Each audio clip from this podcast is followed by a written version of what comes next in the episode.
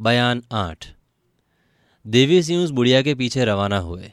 जब तक दिन बाकी रहा, बुढ़िया चलती गई। उन्होंने भी पीछा किया।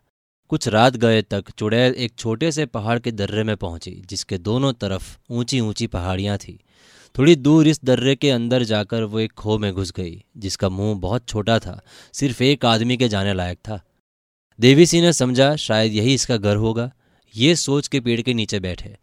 रात भर उसी तरह बैठे रह गए, मगर फिर वो बुढ़िया उस खो से बाहर ना निकली। सवेरा होते ही देवी सिंह भी उसी खो में घुसे। उस खो के अंदर बिल्कुल अंधकार था।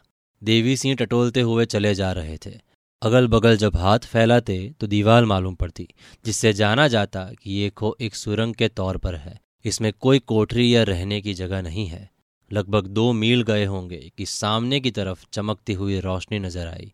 जैसे जैसे आगे जाते थे रोशनी बढ़ी मालूम होती थी। जब पास पहुँचे तो सुरंग के बाहर निकलने का दरवाज़ा देखा। देवी सिंह बाहर हुए।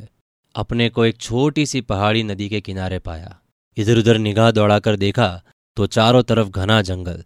कुछ मालूम न पड़ा कि कहाँ चले आए और लश्कर में जाने को कौन सी राह है। दिन भी पहर भर से ज़्यादा हो चुका था। सोचने लगे कि उस बुढ़िया ने खूब छकाया। न मालूम वो किस राह से निकलकर कहाँ चली गई। अब उसका पता लगाना मुश्किल है। फिर इसी सुरंग की राह से फिरना पड़ा, क्योंकि ऊपर से जंगल जंगल लश्कर में जाने की राह मालूम नहीं। कहीं ऐसा न हो कि भूल जाए तो और भी खराब हो। बड़ी भूल हुई कि रात को उस बूढ़ी के पीछे पीछे हम भी सुरंग में ना घुसे। मगर ये क्या मालूम था कि इस सुरंग में दूसरी तरफ़ निकल जाने के लिए रास्ता है। देवी सिंह मारे गुस्से के दांत पीसने लगे, मगर क्या कर सकते थे? बुढ़िया तो मिली नहीं कि कसर निकालते। आखिर लाचार हो, उसी सुरंग की राह से वापस हुए और शाम होते होते लश्कर में पहुँचे। कुमार के खेमे में गए, देखा कि कई आदमी बैठे हैं और वीरेंद्र सिंह, फतेह सिंह से बातें कर रहे हैं। देवी सिंह को देखकर सब कोई खेमे से बाहर चले गए, सिर्फ़ फतेह सिंह रह गए। कुमार ने पूछा, कहो, उस बुढ़िया की क्या खबर लाए? देवी सिंह ने जवाब दिया, बुढ़ी ने तो बेहिसाब धोखा दिया। कुमार ने हंसकर कहा, क्या क्या धोखा दिया? देवी सिंह ने बुढ़िया के पीछे जाकर परेशान होने का सब हाल कहा, जिसे सुनकर कुमार और भी उदास हुए। देवी सिंह ने फतेह सिंह से पूछा, हमारे उस्ताद और ज्योतिष जी कहाँ हैं?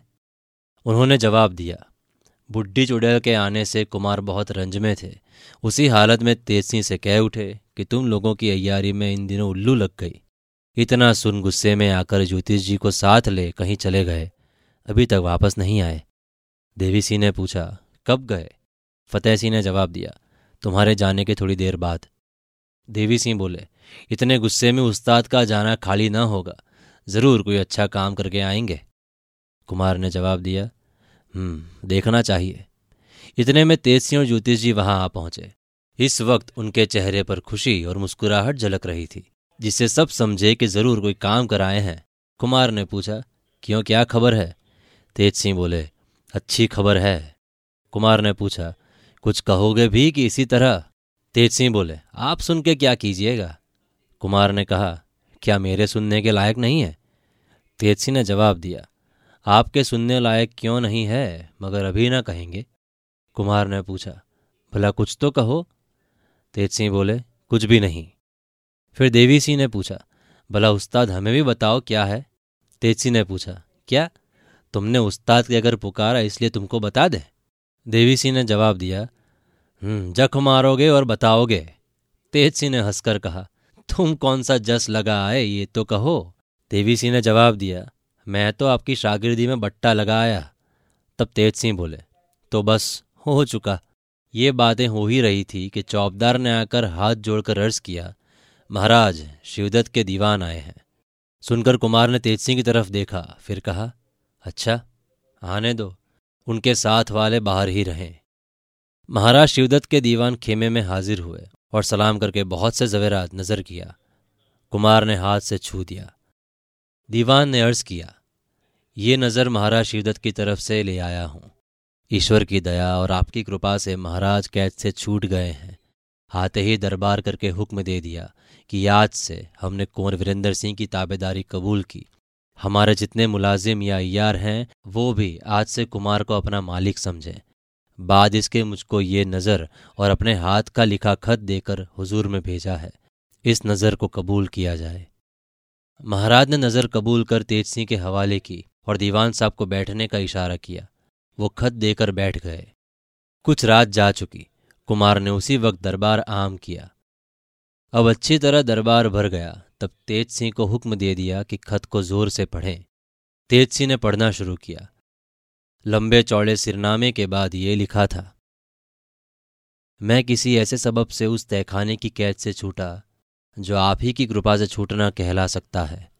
आप ज़रूर इस बात को सोचेंगे कि मैं आपकी दया से कैसे छूटा।